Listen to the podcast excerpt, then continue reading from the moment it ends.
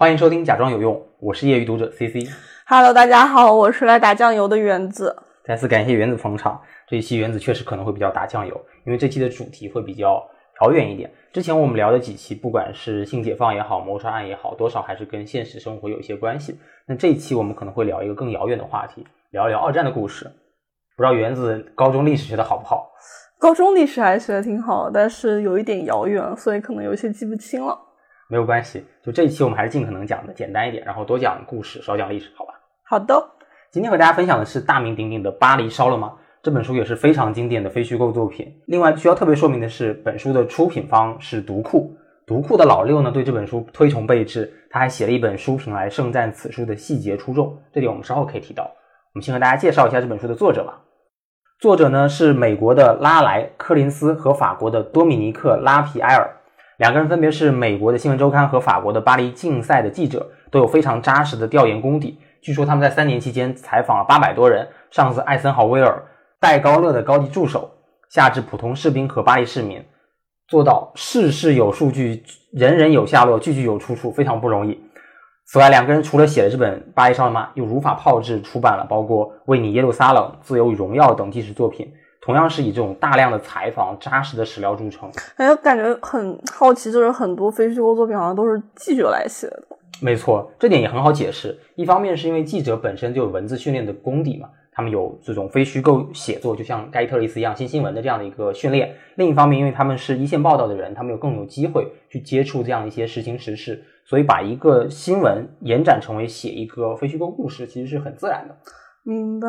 其实不仅仅是非虚构啊，就是作者记者当中出了大量的作家。就之前有一个调研说，作家当中多半是转行来的，转行的来源头两个，一个是记者，其实还有一个是医生。这两类人都是比较多的经历这种人间疾苦或人间一线事，所以很容易去转行做记者。对，而且感觉记者，因为其实他写作，他也是写文字的嘛，所以感觉可能转行过来还蛮顺的。是的，转行门槛低。对，但是感觉医生还挺意料不到的。哎，但是我们的鲁迅就是医生，其实也挺常见的。哦，是的，是的。对，说说回这个记者啊，就除了这个转就是非虚构作家以外，他们还转很多小说作家。最典型的代表你知道是谁吗？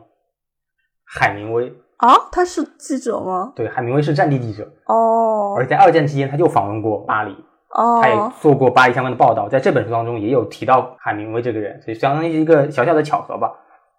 OK，这就是关于这个本书的作者，就我们先放一边，然后我们回来说说故事吧。就关于这本书的故事，我们还是从书名介绍起。这本书叫《巴黎烧了吗》，是一个问句，它其实源自于希特勒的一个疑问：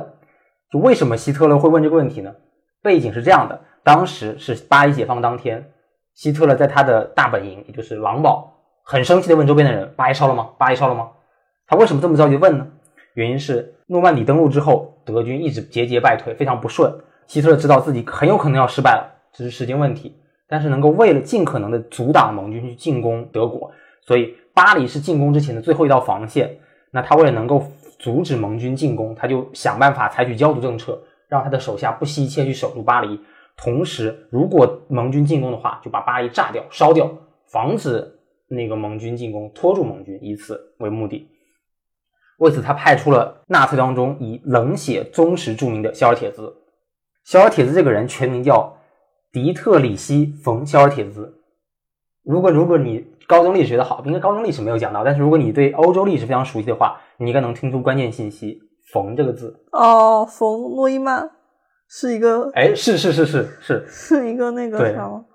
冯是那个德国的军事贵族的姓。哦，对，如果你听到“冯”这个字，一般来说就是德国的贵族。那这个肖尔铁兹，从他这个名字当中可以知道，他就是家里是从从军的，然后他家三代都是军人，他的妻子也是将军的孙女。那作为一名职业军人，他有二十九年的这个军业从军生涯，一向是以无条件服从命令、冷血、坚决完成任务著称。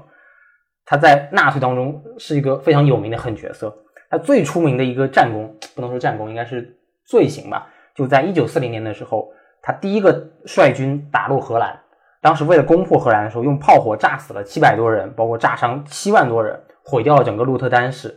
有人问他说：“你这样进攻一个跟德国没有宣战的国家，是不会良心不安吗？”他的回答是：“为什么呢？我是没有良心的。我是没有感情的杀手。是他说，军人以服从命令为天职，德国军人尤其如此。所以可见是个狠角色，就不只是在荷兰，他在各种各样的场所，就在包括一九四三年德国不断败退的时候，他负责殿后，身后留下的只有焦土。就他是一个奉行焦土政策特别严谨的人。怎么理解焦土政策？就是全部炸毁吗？对，就当年日军侵华的时候，有一个政策叫“三光政策”，杀光、烧光、抢光。不知道你有没有印象？哦，这个有印象。对，同样的就是对于我方要撤退的时候，为了不把一些物资，然后那个人口留给敌方，我要采取这样的政策，导致对方在接手的时候没有任何的可利用的东西，称之为焦土政策。哦，懂了。OK，说回到这个逍遥帖子，他一向以这个焦土政策的这个贯彻坚决著称。那这一次希特勒派他来巴黎，意向就非常明显。不但如此，随他一起来到巴黎的还有非常多的炸弹专家，他们在巴黎的主要工业区、交通枢纽，包括像凯旋门啊、巴黎圣母院这样的历史建筑，以及塞纳河上所有的桥梁上都装了炸弹。这炸弹的量有多大呢？据说能够炸掉世界上一半的桥梁。巴黎的城市危在旦夕。那说到这个时候，一般要插广告，但是我没有接到广告，我们接着去接着继续说。与之相对的是，巴黎内部的这个解放势力非常复杂，主要有三股势力。那第一股是以戴高乐为首的自由法国，巴黎失守后，戴高乐将军就流亡海外，但他保留了一部分呃精英在巴黎巴黎城内。但好巧不巧，就在这个盟军要解放巴黎的前夕，这批骨干被德军发现了，然后逮捕。所以这个时候，巴黎被另一股控制，另一股力量控制。这第二股势力呢，是以罗尔代代表的法国共产党。这股势力也想要能够争夺德军撤退之后巴黎的留下来这样的一个权力真空。但是真正能够左右巴黎的胜败的是第三股势力，也就是盟军的势力，也就是艾森豪威尔领导的这样的一股军队。那前两股的这个有权力争夺的这样的一个预小小算算盘，那盟军也有自己的打算。他不想要立即解放巴黎，为什么呢？原因有两点。第一点是担心说，我现在去解放巴黎，攻入巴黎之后会和德军产生正面冲突，然后会拖长战战争，然后要陷入这种接巷战的这样的一种情况，然后有可能会有很大的伤亡。这是第一点。第二点是，哪怕我解放了巴黎，为了维护这样一个庞大人口的城市，我需要消耗大量的战战争物资，尤其是汽油。因此，艾森豪威尔想要。拖缓解放巴黎的这样的一个时间点，先等把把法国大部分的境域地区都解放，在最后农村包围城市解放巴黎。但是盟军是这样想的，巴黎人不这样想。随着诺曼底登陆，解放的这个气息越来越浓，人民已经等不住了。尤其不能等的是法共，因为他们想，如果等到戴高乐带着盟军进来解放巴黎的话，那么解放巴黎的荣耀就归谁了呢？就归戴高乐。自己就丧失了这样掌握整个城市解放权的这个主动优势，所以他们率先在八月九日进行了起义，想要尝试解放巴黎。等到那个战争起义的时候，我们的另一位主角肖尔铁兹，他就不断的收到来自希特勒的命令，说赶紧把巴黎烧了，然后阻挡敌盟军。但是肖尔铁兹不想这么做，原因是他知道一旦下令把巴黎炸掉，他将被。背上就是炸毁巴黎的一个千古罪名，但与此同时，即便他如此做了，纳粹也没有什么胜算。之前他能够如此坚决的执行纳粹的这样的一个教育政策，是因为他知道有希望。但这一次，当他接手巴黎这个任务之前，他去了一趟希特勒的大本营狼堡那边接受希特勒的任命。那时候他已经看到希特勒已经是一个丧失理智的，像个疯子一样，疯狂的想要用尽一切的办法来翻盘，但他知道已经。于事无补，所以作为一个职业军人，三代为军人的人，还是有一些好处的。所以他不太为了意意识形态去竞争，他更多的是从一些现实角度去考虑。所以他有自己的基本判断，有自己的道德伦理，所以他又认清形势。尽管说上级不断的下令说你赶紧把巴黎烧掉，把巴黎炸了，但他没有执行，甚至甚至他派出了特使去尝试说服盟军赶紧来打自己，这就非常非常离谱，非常严重。你要知道，这不仅仅是不炸掉巴黎抗命这么远这么简单，还是送人头，这是叛国罪。而且在当时，纳粹有一条法令，就是说，你如果犯了事，你的家人要连坐，就一块处死。所以肖尔铁兹他当然可以不用担心自己，自己人在巴黎，希特勒怎么也弄不到自己，但他有老婆孩子还在德国，他能够这样做是非常有勇气的。他确实是一个没有感情的杀手。他不能说没有感情的杀手，他其实是一个非常，我觉得是一个很精明的人，他综合考虑各种各样的因素，然后去做了这样的一个判断。好，继续。对，那最后呢，那个盟军也是除了来获得了来自肖尔铁子的一些秘密情报，那包括说呃戴高乐的这样施压，以及不同的地方的一些呃施压，最终导致盟军提前就是进攻了巴黎。肖尔铁子为代表的德军也就象征性的抵抗了一下，最后就把整个巴黎解放下来，巴黎也就没有燃毁。这就是整个故事情节。你听完什么感觉？听完之后感觉好复杂。呃，怎么说？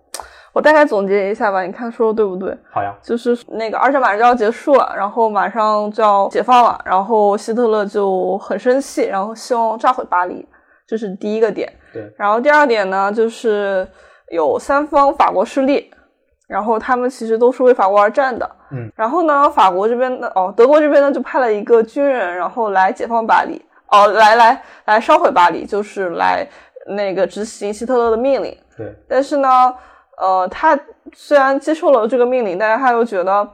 呃，这个巴黎其实已经没办法去解放了，反正德国马上要败退了，所以说他不仅没有烧毁巴黎，反而还给盟军就是传情报，然后最后最后盟军迫于各方压力，然后就解放了巴黎，可以这样说吗？呃，是的，是的，不愧是历史课代表，总总结的很好啊。好的，好的，是的，当然这个故事的这个核心情节其实没有特别复杂，就你刚刚也总结了对一二三三四点，就包括老六在他的书评当中也说的，这个故事本身不值钱，因为我们都知道巴黎没烧，今天去欧洲的时候，我们依然能够看到凯旋门，能够看到那个巴黎圣母院这些伟大的建筑、漂亮建筑依然在塞纳河畔。那这本书为什么值得精彩？为什么说是非虚构的圣圣书级别的一样的作品呢？是因为它有很多很丰富的细节，就像老六说的，细节才是值钱的东西。那下面我就和大家分享一下这本书是如何把这些毛茸茸的细节去呈现出来的。好的，就这个细节的体现呢，第一是在对每一个人物的刻画上，就比方说书里写到一个叫兰德流的盟军士兵，他当年呢假装出门去买烟，实际上偷偷跑去参加盟军，然后经历千辛万苦，终于随着盟军回到巴黎城外十五英里的战壕。这时候书里这样写道：对于保尔兰德流来说，这十五英里是他经历西班牙集中营、乍得、利比亚沙漠到这单身壕一共一千八百英里的旅程剩下的最后一小段了。那是三年前像今天一样的一个夜晚的开始。当时他对妻子说：“我出去买包烟，十分钟后就回来。”就这样，兰德流就走出了弗莱斯纳镇的公寓的门。明天这十分钟就满了。就是这样写了一个士兵，他是如何离开家去参加盟军，又是如何回到巴黎，想要去解放自己心爱的城市的这样的一个故事。但是很遗憾的是，这边这名士兵最终没有能够回到巴黎，没有能够回到他的家中去。但他进到城的时候，遭到了德军的反击，然后不幸遇难。书里这样写到的：保尔兰德流死了。他的胸膛留给威利·瓦根尼希特的第一枚瞄得很准的炮弹碎片划了开来，在他烧黑的军服口袋里有一包没有打开的骆驼牌香烟，那是他从向永恒的长途中带回弗莱斯纳家中的，写的非常有感情！就包括我自己看这个细节的时候，让我印象非常非常深刻。原因是我想到我们以前看的一个电视剧叫《亮剑》，当中有一个小片段，就我不知道你有没有印象，我给你讲一下。就当时李云龙部队要在突围的时候，物资很紧缺，不但是粮草，就各种物资都很紧缺，尤其缺烟，烟烧光了。然后这时候有个小兵就对那个李云龙说：“没啥的，一会儿帮团长搞一包。”这个小兵就开始突围打打日本鬼子，打打打，哎，搜刮了一些武器，看到日本那个鬼子身上有一包烟，就顺手搂了这包烟要回来。但很遗憾，他没成回回来成功，最后就牺牲了。这一切都被李云龙看在眼里。等到最后。大部队突围成功之后，他就很伤心，死了这么多兄弟，然后想要戒烟消愁。等他抽烟的时候，一打开那个烟，他又想到那个士兵，哦，那个士兵死了，虽然不是因为抽为我去拿烟死了，但是他有拿烟这样一个行为，所以他就更加难过。所以为什么说老六会说细节很值钱，就是因为这样的一个像烟这样的小物件，能让你感受到一个人物的这个立体，然后它非常的具象，然后甚至让你有场面感。我觉得有场面感也是一种东西，就是你可能想象到那个士兵他在最后死的时候身上有一包香烟。除了这一段以外，还有一个细节描写也是体现这种细节的画面感的这种价值，是讲的盟军解放巴黎前，巴黎境内有一股中间势量、中间力量，他们也尝试去解放了一个集中营。当这集中营当中犹太人准备离开的时候，有这样一段描写，非常精彩。他这样写道：“星星，有人叫道。”于是留在这所集中营里的一千四百八十二个犹太人，一个接一个扯下了他们身上好几年来苦难的标记——黄色六角星。诺德临走的时候，院子里的地上尽是扯下的黄星，好像秋天的落叶铺的地毯一样。我读的时候，我满脑子都是这个画面感，特别特别强。就如果拍成电影，你能想象一片的黄色的那种六角星，像落叶一样，就是这种细节，就把。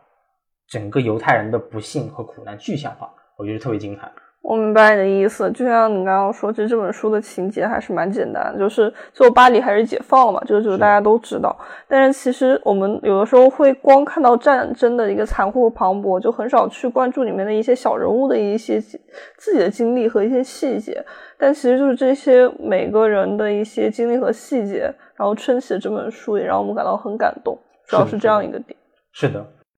就关于细节，它除了能够让一个人物更加立体丰满以外，它还有一个我认为从写作技巧上来说的价值，可以跟大家分享一下。就我们先举一个例子，就是这本书在写到说盟军要下令进攻巴黎的前一天，他写了一个小插曲，书里这样写道：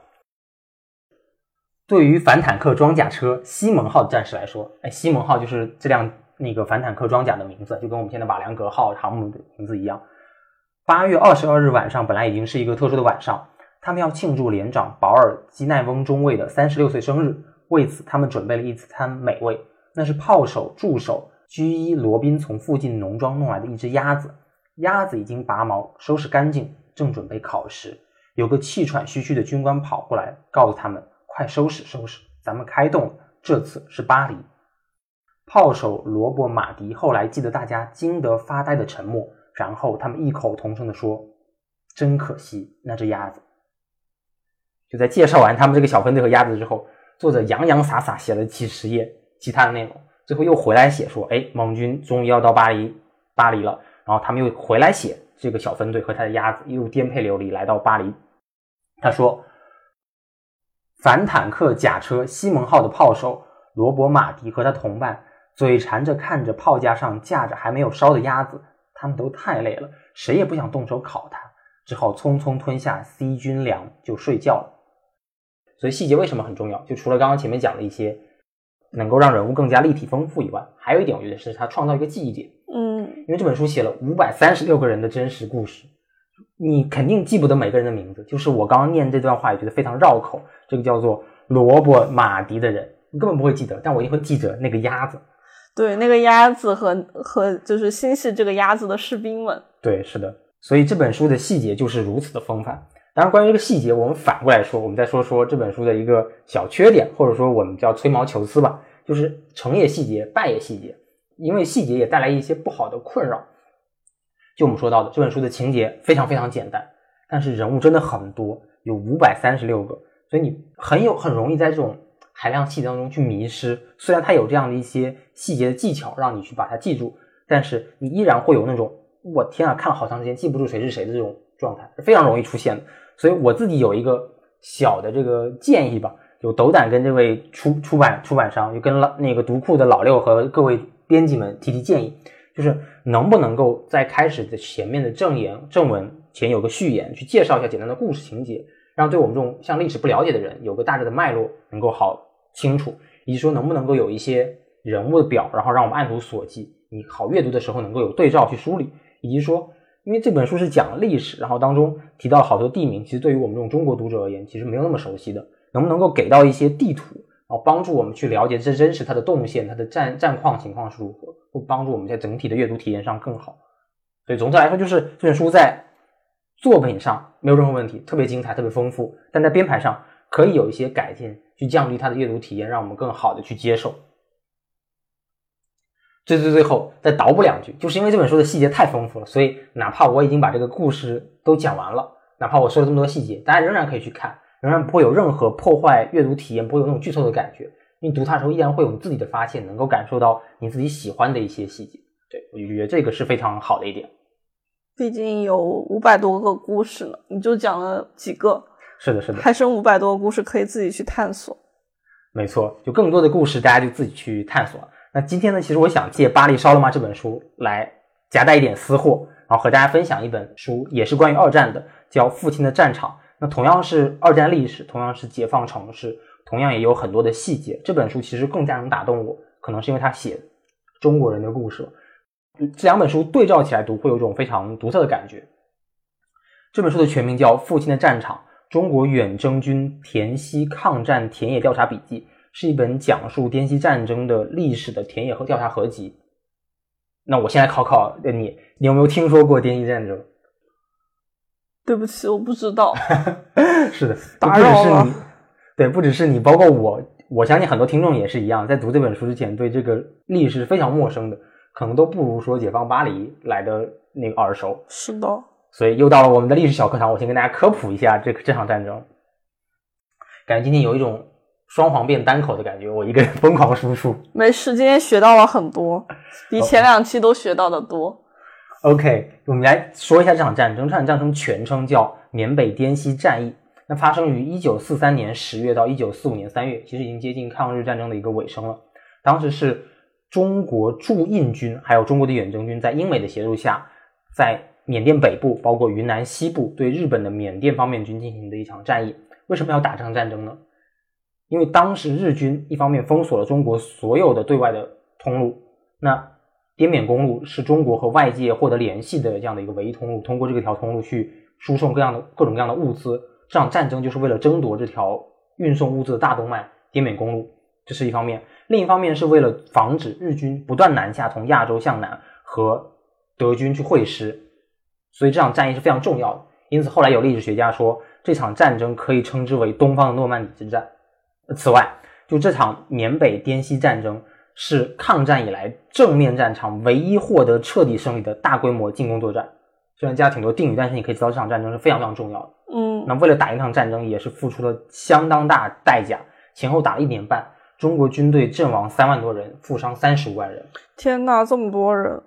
更糟糕的是，日军只伤亡了两万多人。就为什么会有这么悬殊的伤亡比？原因非常复杂，我们就只从书中告诉我们的一些东西，只从军事的角度来去分析。首先是蒋介石在谈判过程当中，因为这场战争其实是中国和美国、英国这几方盟军的势力共同去参与的，所以蒋介石为了能够在谈判当中获得更多的物资，就不断的拖延的这个整个战争的时间，又导致最后发起进攻的时候是在雨季，整个进攻的难度一下提升好几好几倍，天时就不占优。其次是地利，我们知道云南这个地方就山多，是的，守城容易攻城难，尤其是一个叫嵩山的地方，就几乎那个地方是用尸体堆出来的胜利。书里这样写道：因为季节、地形与植被的原因，中国远征军协同美式装备与空中支持的技术与火力优势损失殆尽，而日军本来不甚强大的小口径火炮，反而因移动迅速，并且可以抵近直瞄射击而成为令人骇目的剥皮利器。多部日军回忆录中记到，每当看到有百米开外有人影晃动时，他们直接把炮管指向那片洼地或丛林开炮，对方连逃跑的机会都没有，每每可以射杀聚集成团的中国攻击者。那个距离，中国军队的手榴弹扔不到日本人阵地，而自己后方强大的一百一十五毫米口径的重榴弹炮又没法打，士兵还不能够站起身以机枪和步枪攻击，这样无疑会为训练有素的日本军人送到地狱门口的活靶子。这场战争打得非常真惨，作者后面又写出这场战争有多惨。他说道：十几年过去后，每次雨水，有新的人都有新的人骨被冲出来，以至于山上放猪的人要被吓死，因为每一头猪都叼着一个人脑壳，跌跌撞撞的跑，人眼都被人头骨遮住。天哪，好恐怖呀！是的，下面这段也很揪心。他说，只要有炮弹坑，就有人脑壳，里面都滚着几个。下了雨，骨头阴绿绿的。到了晚上，整个山上是一片一片的磷火。唉，写的真的非常惨烈。这本书就后面我就不再不再念了。就这本书上来告诉你，我们天时不占优，地利不占优。所以我我自己会一开始很自然的以为说，他说明要歌颂我们抗日将军的这种勇气，但实际上根本不是这样的。这本书最大特点就是它的反思性，尤其在人的反思上。就这种反思，第一体现在我们刚刚说的亮剑，就那种亮剑精神的反思，就过分夸大军人的主观能动性。就首先，二战已经是一个现代化战争了，至少不是冷兵器时代，所以拼的是战术、战略，是武器装备，就勇气可嘉，很宝贵，但是真的不一定能派上多大用处。第二是日本军队，它其实职业素养非常高。滇西战争在最后在解放冲绳的时候，就全员玉碎，日军在决心和毅力上是非常值得令人钦佩的。再加上他们训练好，然后装备好，供给又足，所以单兵作战不会输给中国军队的。第三是中国军人在这场战争当中没有像影视作品中表现那么英勇，就根本不是大家想象那样子英勇无畏，至少不是所有人都是如此。作者有好几次提到说中国士兵要临阵脱逃记载，当然特别说明一下，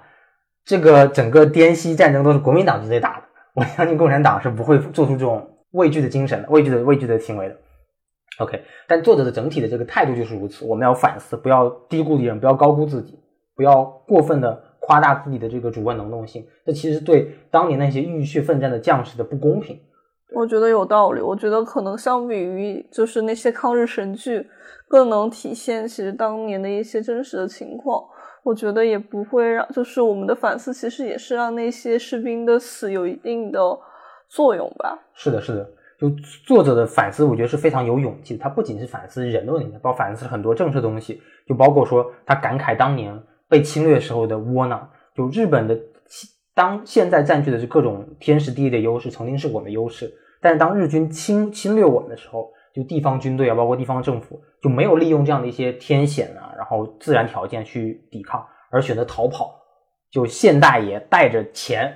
带头跑了。以至于让日军不费一兵一卒占领了整个冲绳地区，所以正是因为当年的这种懦弱，就导致了我们后面很大的伤亡。OK，这是第一点。然后第二点，作者的反思还体现在他对退伍军人的这样的一个态度上。就我们前面提到，这场战争其实是国民党军人在打的，可能打的不是特别好，但不管怎么样，都是在为祖国浴血奋战，最后也都成功的收收回了这些失地，所以他们这些努力是应该值得被肯定的。是的，是的。但是因为他们曾经是国民党，新中国成立之后，他们的待遇反而会不如普通的百姓，他们受到政治上的迫害，然后被排挤，这里就不展开讲，就大家可以去看这个书，我们就尽可能安全的去说这些事情。有一个细节，我就说一点，我觉得还是挺感动，就是说这个远征军的国民党军队非常清廉的，就从来没有用过老百姓的任何东西。就某一次有一个人要拿老百姓一只牛，还被那个军长差点枪毙，所以那些。军队同样跟共产党一样睡马路，没有动老百姓一分一分一厘的钱，这点非常的令人感动。书里写到说，这支军队除了就是有一些职业军人以外，大量都是云南当地的青年，都自愿加入这个军队的，所以叫志愿军，都是农民家的孩子，都是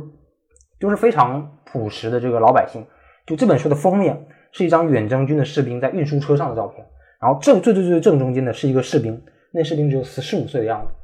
十四五岁，对，只有十四五岁，好小，就可能就现在初中生，嗯，可能高一还没有到，然后，露着一脸灿烂的笑容，露出洁白的牙齿，竖着一个大拇指，我那个那个封面给我很大的刺激，就我是很难想象这种小小朋友会去鱼肉百姓，就我是没法想象的，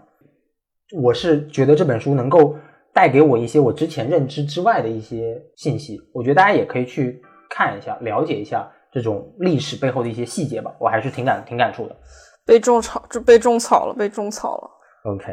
就是关于这本那个《父亲的战场》，我最后说第二点感触。这种感触就是我前面有不断提到的，就是那种压抑感，尤其是它和《巴黎烧了马》这种这本书对比起来说非常强烈。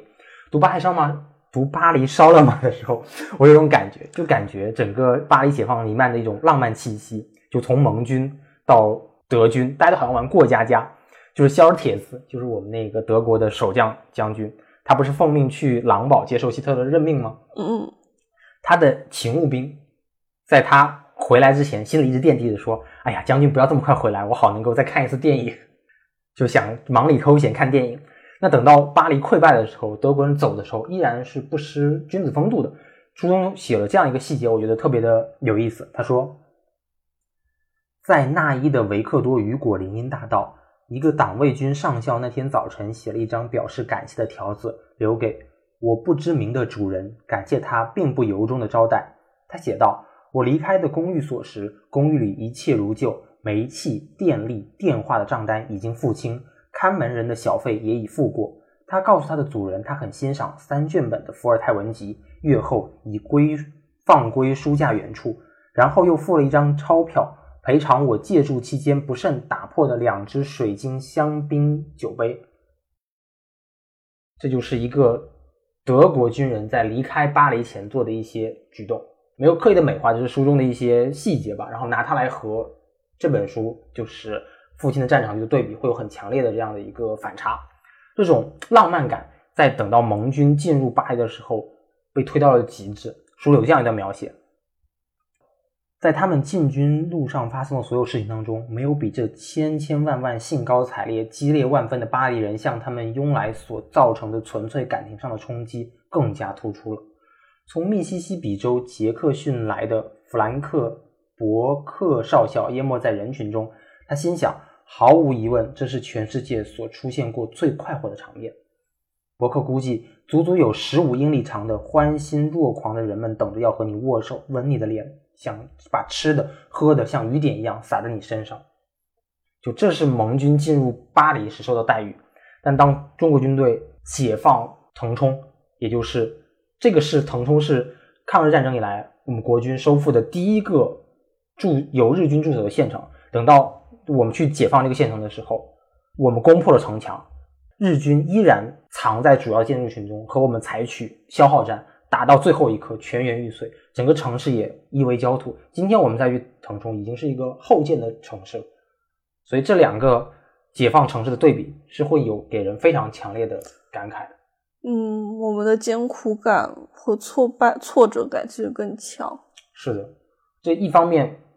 有巴黎是一座。国际大都市，它有这样的一个光环，以至于盟军愿，以至于德军愿意为了背上抗命的意图去守候它。另一方面，也有说，可能我们当时非常脆弱的这样的一个国力，不能够有条件去守护这个城市有关。